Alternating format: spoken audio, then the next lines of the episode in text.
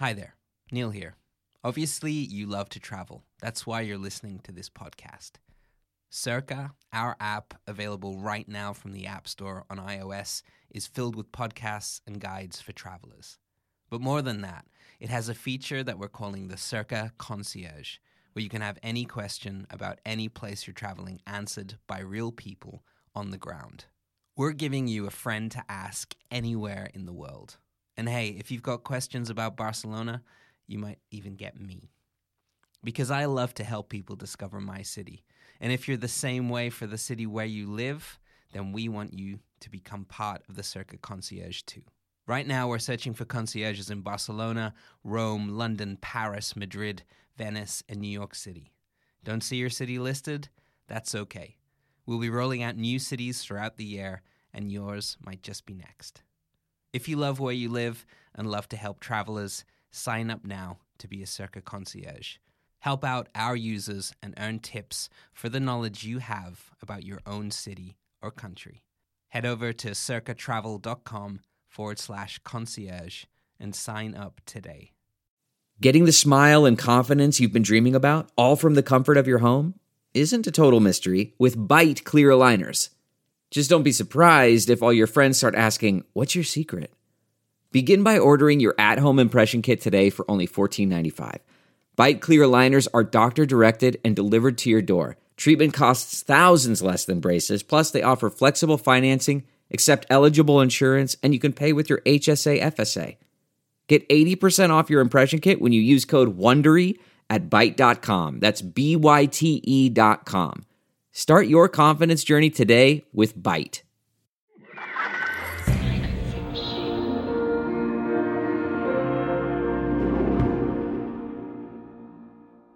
Passport is hosted by me, Neil Innes, and my life saving friend, Andres Bartos. That might be hyperbole. Hang on, this is my girlfriend. Hey, ba- hey, how you doing? Good. I'm leaving now. Okay, I'm just recording a piece of script where I to interrupt. N- yeah, but I have to uh I have to describe my relationship with Andreas. Just say lovers, Yeah, but we're not lovers. best friends. Like if you were teenage girls, you would be besties forever. I don't know. It's like you're like kind of soulmates or something like that. You and Andreas, it's like you have known each other since you were kids, but you didn't. I don't know. Yeah. I yeah, I kind of feel that way too, but it's hard to say it into a microphone. So that's gonna, All right. that's nice that you've just said it for me. So I'm gonna be in the show. Bastard. Well, I don't think I can do it any better than that. um ah god damn it. A destination isn't always a place. Sometimes it's a new way of seeing things.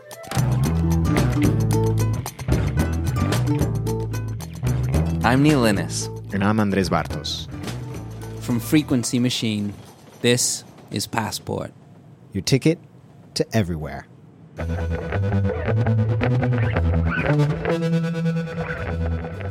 Okay, so hosting a podcast with someone else, especially this podcast where we travel, it means you really need to love the person you're sitting next to. There's like zero social distancing in this booth, which means there are hardly any secrets between myself and Andres. So we thought we'd shed this conversation we had a while back. Do you remember how we first met? I, I remember that Jennifer Beals is involved. Loosely. It's funny though. The, what was because the the link is obviously Jennifer Beals' brother, Yeah. Gregory Beals, who's a Gregory photographer and he lives here. I I because I met Greg, I think it was like the day before. Seriously? Yeah. Oh, I did not know that. Yeah. That's crazy. He was on the street with his bike. Okay. And then we just got chatting and he's like, Hey, let's go for a beer. I'm going for a beer tomorrow. And he's like, and there's this guy coming. Andres. He's Yeah, he must have ridden me the day of or the day Yeah. before. but then I realized he had never met you. He also just kind of like set us up like a weird date and then left. I was there with Greg. We had one beer right as you arrived. Yeah. And he went, Okay, I gotta go, guys. And just left us. Yeah. And then it was, I mean, it, I don't think it was, I never felt it was awkward. But he very clearly somehow was like, no, you guys obviously should meet? We were there for like four hours. I think we closed, if not closed the bar, like pretty close to closing the bar. I think we met because Gregory Beals quickly realized he didn't want to hang out with us anymore.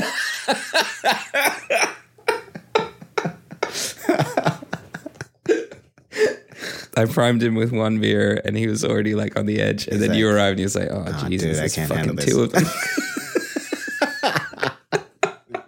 it's one of those things where clearly we're both film nerds. So I think we just talked movies for four hours. We did. I'm pretty sure that was it. Like, I don't think we talked about our lives or anything. I remember going home, and Mary, my girlfriend, was still awake, and I was like, "I've." I just met this amazing guy, and we're gonna be friends forever. and Mary was like, just, I had just come off of working for for years like crazy and had not had a conversation like that about movies in years.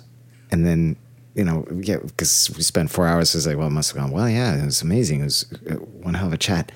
But what is up with Gregory Beals? I never would have said we are going to be making a podcast together. That was another thing. It is true. We had movies, but then the other thing we talked about was podcasts because very Yeah. quickly we realized we were both listening to the similar, if not same things. Yeah. While we were working together, you wrote to Marc Maron, and that letter got played Oh on the Bruce Springsteen episode. I did, yeah. Yeah, if you want to hear the story of how my baby was born, you can check that out on. Uh, WTF, you can find it on all podcast platforms. I think it's on Stitcher now. No, Spotify. I don't know what it is. Let's plug this podcast. Man, passport. Passport. Here we go. Yeah, I'm gonna have a heart attack. don't have a heart attack. Cough. yeah, coughing stops heart attacks. Oh, I got all tingly in my arms. Oh no, really? Yeah. Both? Because that's a stroke. Oh, How's your jaw? well, it's it's been nice uh, knowing. It's one hell of a. This is going to be an excellent radio thing. First time we met, and when I saw Neil die before my eyes. Oh, jeez.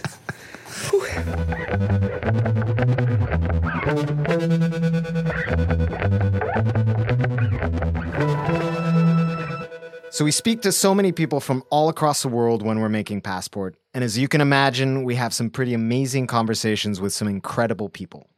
And some of these don't make the show in their full glory. So this week, we wanted to look back at some of our favorite chats so far, bringing you some fresh bonus content that didn't make the final cut. We'll be traveling back to Seoul, Nuuk, and LA to hear about the real world of K pop, Greenland's most terrifying monsters, and the dark heart of Charles Manson's LA. It's that dark side we're heading to first.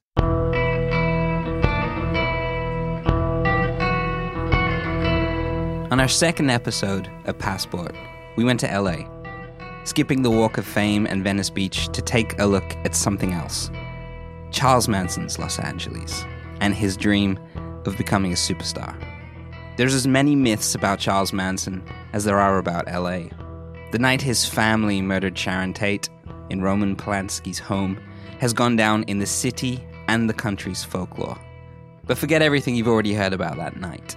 It turns out there are a load of other theories which shed light on what might have really happened when Tex Watson, Susan Atkins, and Patricia Krenwinkel traveled from Manson's Spahn Ranch to Cielo Drive in 1969. Remember Ducani? Well, we had a three and a half hour conversation filled with stories you wouldn't believe. And he filled me in on some of the thrilling tales in our LA episode.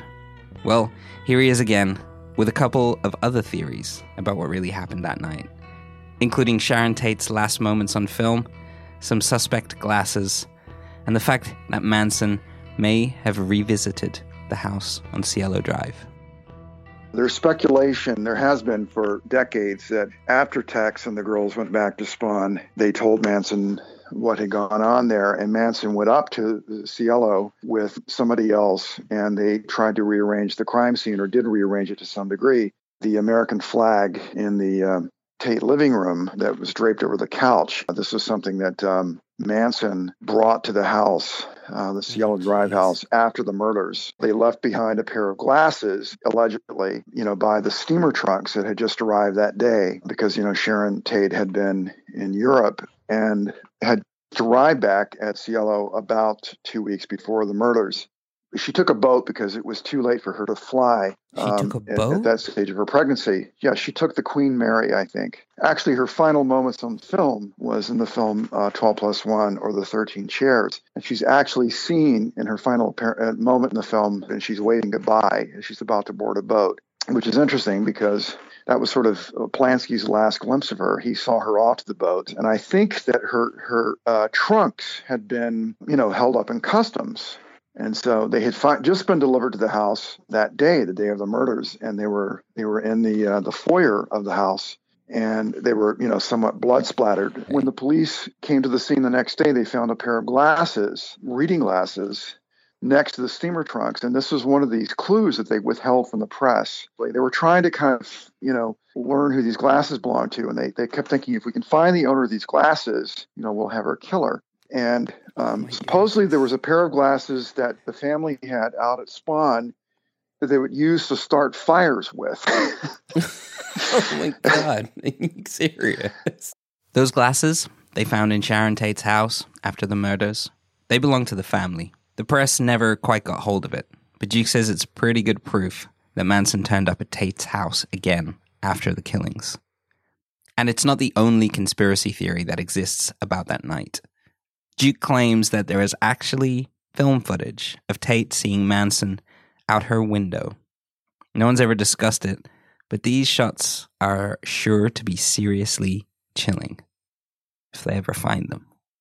And this this this is, amazes me that that more has not come out about this. Okay, so Sharon was there was a, a, photographer who had known her for a few years, and he was doing an, a documentary about four young actresses on the rise, and one of them was Sharon Tate. And he was at the house apparently that day. He was shooting footage for this documentary. His name was Hatami, I believe. Now, here's something really fascinating. He testified at the trial that he saw this guy out on the lawn, and he opened the door, and he said, "You know, who are you? What are you doing here?" And uh, Manson said, oh, I'm looking for Terry Melcher. And this is a name that, you know, Tommy didn't recognize. So then apparently he came back later that night when Sharon Tate was inside. She was planning to leave the next day for Europe to make this film. And they were having sort of a go, going away party. So he did. He went back the next night. He went to the guest house where the owner of the property was staying and Rudy Altobelli was his name. And he told Manson, you know, Terry isn't here anymore. So Manson knew that Terry Melcher was not at the house. But it could be that he went back to the main house. We'll never know because the only people that could have told us, aside from Manson, would have been uh, Sharon and Jay and and um, yeah. and Abigail and Wojtek, who were all, of course, killed. But here's the thing that I find really fascinating: if you look around on the internet, you will see if you look up uh, Sharon Tate and Cielo Drive and, and you look for images, you will you will find a very small photograph of Sharon Tate packing uh, for her trip going away. There's and there's one of her in Abigail Folger's bedroom, the guest bedroom, and she's looking through the window onto the front lawn. Right. And I used to wonder why is this not like larger? Why is this frame so little? Well, it turns out again, Hatami was shooting footage for this documentary. So he was, you know, he's up at the house that day. Sure. And I think it's very possible that this image of her looking out through the window of that bedroom outside onto the lawn, what she's seeing is Manson outside the house. and so there's actual there could there could be actual footage of Sharon Tate seeing Charles Cluck, Manson. Clucking Manson. Wow, man, that's fucking crazy. After the break, we'll be back with some K pop chat with Koki from EXP Edition, and superstar Greenlander Maria Kreutzmann gives her top five myths and monsters. See you in a minute.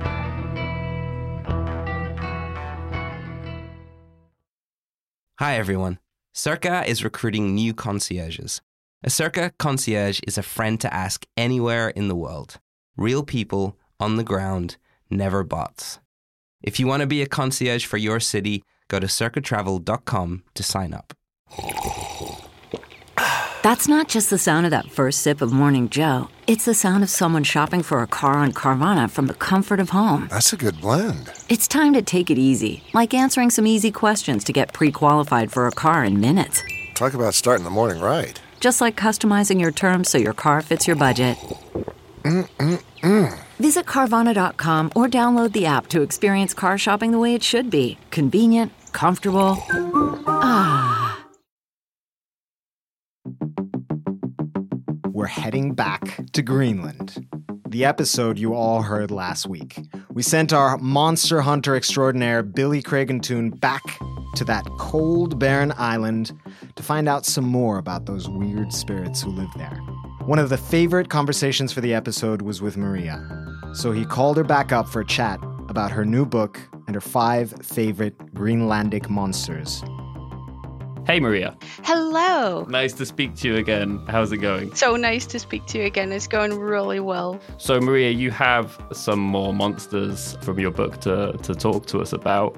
Where do you reckon we should begin? So, I have chosen a couple of monsters that I already talked about in the previous podcast that I would just want to elaborate on a little bit, maybe. Sure. And then I've chosen some of my favorite monsters. So I chose for, well, I guess number five is a monster called an ikusik. And the ikusik is, it basically means the one on the elbows. And it's a monster that I grew up with and was absolutely terrified of as a child.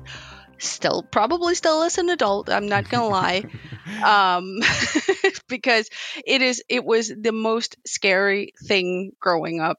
And when people would talk about this monster, you would put your the palm of your hands on your cheeks and kind of move your elbows and it's the kind of origin story of it is that it's a corpse that crawls along on its elbow because its arm has rotted away and it drags its feet behind it. But even though it's kind of like a zombie state, it can still move incredibly, incredibly fast. And it can catch a grown person running. If you come up here and you say an ikusik, people will know what you're talking about. And most of my friends grew up with stories about this monster. Oh man, that's so creepy. It's very horrible. Okay, so that was the bottom of the list. It hit me. So what's number four? So number four is the qivittoq, which I mentioned in the earlier podcast. So if a person shamed himself in some way or did something bad, he would leave a settlement for the better of the settlement because back in the olden days it was so and still today i might add it was so important for community to work that everybody pitched in and nobody did anything to disrupt the community that was the way to survive when the person who left the settlement he would go into the mountains and he would walk around just to sever all contact. And he could either live in solitude, which is how I uh, grew up knowing the Qivittoq, but we also dug up stories of these other Qivittoq living together in this huge settlement far, far, far north. So we have the biggest national park in the world here in Greenland. But there are these stories that there are still groups of Qivittoq living up there, completely separated from modern society. And they roam the mountains up there because Greenland is so vast and so huge. I wouldn't be baffled by the notion that somebody hasn't had contact with anybody up there. I don't know how true this is, but I really, really like the story. And then, so number three, where are we going? So, number three is something called an innoho. and innoho, yeah, I know you're not going to be able to pronounce that to save your life.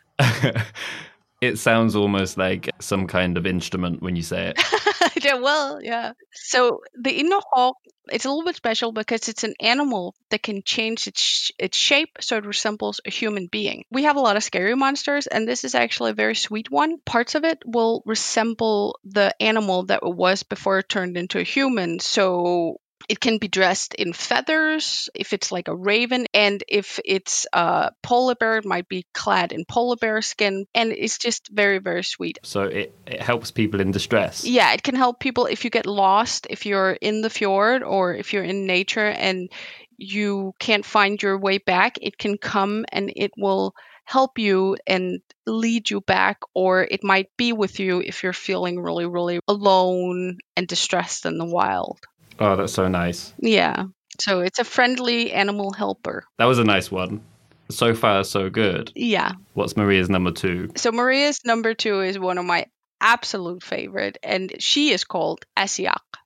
And Asiak actually just very simply, the direct translation means weather. And she rules the wind and the weather. And she's doing a real good job of it. Oh, yeah. Oh, my God. I mean, I think she's getting tired of global warming too. Understandably. So her description is also really funny because her mouth sits vertically in her face and her eyes and nose kind of like across the face horizontally. And everything about her is like kind of like wrong and topsy turvy. And even her bed is upside down. And she said she's wandered the earth kind of like since the dawn of time. She's always been there and she's always looked for a husband. But nobody wants her because she has a crooked face. And that's really, really mean. And because she couldn't find a husband, she stole a, a boy child from another woman and then she brought the boy child up so she could marry him. And her husband he's kind of like this enormous enormous giant figure but he's baby like and he wears like a lot of bracelets and and necklaces. But if she gets disturbed in her house by a threat she can turn him into a baby and kind of like throw him behind something. Because usually in you know the men are the hunters and the protectors and everything but here she kind of you know, she's the one who protects him and he's just there to be a husband. She's kind of like the boss lady and he's just he's just there. God, and that's kind of creepy as well, isn't it? It is very creepy. That was number 2. Okay, so we've gone from bottom to the top. So Maria's number one. And the number one that I chose is Sassuma Arnaa, the mother of the ocean, because she means so much to me. And I wanted to talk a little bit about her origin story. One of the more common one is a young girl who is a orphan and she lives with a settlement and the whole settlement was moving in the Umiak, the women's boat. And they were packing all the things up and they were sailing out and one of the hunters he's kind of like the leader of the settlement but he's a really really mean man and he doesn't like this orphan girl. And they get out into kind of open water and he gets really angry at her and first he takes her lamp and he throws it overboard he throws the dog overboard and then he throws her overboard. But as she's thrown she grabs onto the boat and he gets really, really angry. So he takes a big hunting knife and first he cuts off the first part of her fingers and the fingers fall into the water and these first joint turned into all the fish that lives in the sea. And she's still holding on for dear life. So he takes the knife again and cuts off the next part down to the next joint of her fingers and all these kind of like fall into the ocean, turns into the seal and the walruses and everything. But she manages to hold on still. And he gets really angry now. He takes the knife, he cuts her fingers one more time, and the last part of her fingers that fall into the ocean turns into all the whales. And, you know, she can't hold on anymore. She falls into the water. She sinks, sinks, sinks, sinks, sinks to the bottom of the ocean. And this is where something magical happens. And as she kind of falls to the bottom, she kind of goes, Oh, you know, this is a really beautiful place.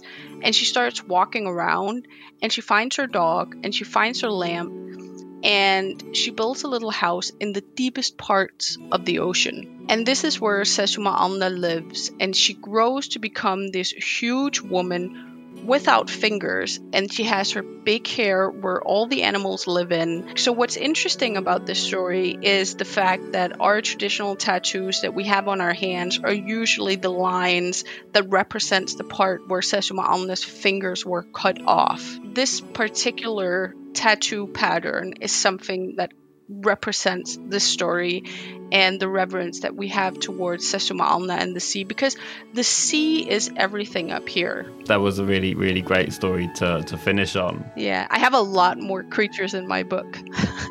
How do you say it properly? I say Bestiarium Grönlandica. Bestiarium Grönlandica. Okay, thanks again, Maria. That's a wrap.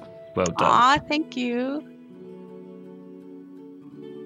Next up, we're going back to Seoul, the capital of South Korea, to chat to Koki Tomlinson, one quarter of EXP Edition. You remember, the world's first ever American non Asian K pop boy band. Koki's insight into what it's really like to be part of the globe's most exciting new genre of pop music was truly fascinating. He told us about how they got big, the culture shocks of moving to Seoul, and we even got to hear some of EXP Edition's tunes. So here's a cut from Koki's chat with producer Harry Stott on how the K pop industry really works, some of his more crazy fan experiences, and how amazing it has been to see K pop blow up all around the world. Oh, yeah, it's their track, Feel Like This, you'll hear at the end. So, what was like your your first experience of K-pop then? It's actually really funny because I remember in eighth grade on the bus, I remember a few kids clamoring around their phone, and it was Big Bang music video Haru Haru. I mean, it, it, was a very bizarre thing for me to see, not in a bad way, of course, but just seeing Asian men in a musical group that was really popular and then like widely liked by a bunch of non-Asian people. And uh, in that music video, they are wearing quite a bit of makeup, so I was also like confused with that. That that was my first true introduction to K-pop. Yeah, and, and obviously you were really involved in the K-pop world when you were in Seoul. So how does the K-pop industry really work? I've heard there's like a kind of formula for the music. I mean, yeah, 100%. There is definitely a formula, even to the point where like the three main companies, YG, JYP, and SM, literally have like their types of people that they would pick. And they also have singing styles that they would do, or very specific like choreography styles that certain companies follow because that's their company image and that's the types of groups that they promote. Yeah, 100% like the popular dance move and the hopes that it does go viral because at the end of the day that's what put a lot of K-pop groups on the big screens or like that's what skyrocketed their popularity. So yeah, and when we were also making music and and trying to come up with our choreography and everything like that, we did have that in mind, but I think we also wanted to stay true to ourselves and not so completely follow a formula because we didn't want to get rid of everything that made us us. Yeah, for sure. But I, I guess that formula is clearly working. I mean, K pop is huge everywhere now. So, how has it been seeing K pop get so big globally? Yeah, it's definitely becoming a lot more mainstream. It's always had that underground fan base that's been extremely strong and supportive. But yeah, only now are groups going on these huge American TV shows and doing interviews or performances, which is so cool to see. You know, BTS is beating out so many of the biggest American artists in terms of like sales and streams, and they're selling out world tours it's fascinating to watch, both while being in New York and while being in Korea was extremely fascinating. And now being back in the States and I'll go to a Starbucks and I'll hear Blackpink playing on the radio or I'll hear a BTS song on the radio or there will be like a announcement for something and they're like Monsta X will be performing at like this show or or like 17's playing and it's it's it's bizarre to come back from Korea where that was the norm and then to hear it in the states becoming more normal. I mean it's fascinating. It's bizarre but amazing at the same time. Yeah but with all that popularity i mean i've heard in korea about like the really hardcore sasaeng fans the ones who can be a bit like invasive. I mean did you guys experience any of that?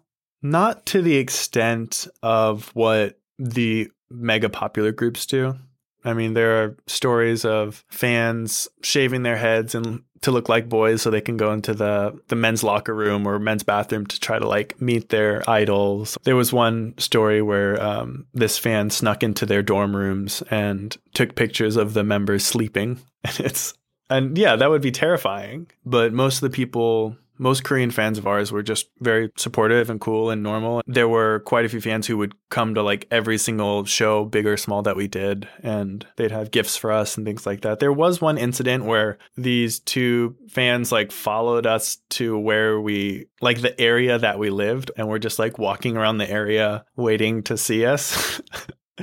so that was a little bit weird. Um, but yeah, I, I, think that was the um, closest to, I guess, that Sasaeng fan definition. Yeah, and beyond the Sasaeng fans, then, I mean, did you guys feel like a real pride from normal people in Korea about how huge and successful K pop has now become globally? Like, even from non K pop fans? Yeah, why shouldn't they be proud of something like that? It, it is a small country, and to have such a global impact culturally is huge because prior to K-pop becoming such a like mainstream global genre of music, the only people who could have those world tours were artists based in America. You know, you, you'd have the Backstreet Boys or Britney Spears or Justin Bieber. All popular culture came from America. And so for a country that's a fraction of the size to have such a global impact culturally, I think is something that should be held with pride.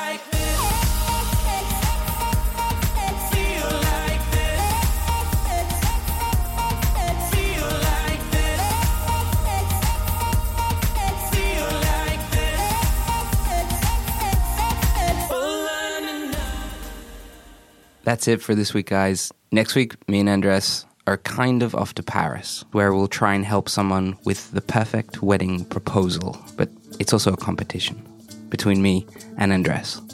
it's our first episode of A Tale of Two Cities. So we'll see you next week with that.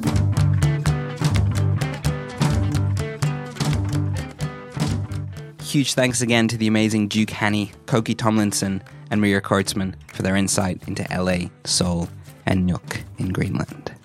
Interviews in this episode were performed by Billy Craig and Toon for Greenland, Harry Stott for Seoul, and me for Los Angeles. And the episode was written and edited by Harry Stott. Our theme tune is by Nick Turner, with extra tracks from Thirst Follow, Brevin, Cape St. Francis, King Kerr, and of course, EXP Edition. Thanks, guys. Our production assistant is Eliza Engel. The show is mixed and mastered by Julian Kozneski. Stacy Book, Dominic Ferrari, and Abby Glajansky sometimes give us the week off. They also executive produce the show, which is hosted by myself and a man who loves a bonus mixtape more than most, Andres Bartos. We'll see you in the next place.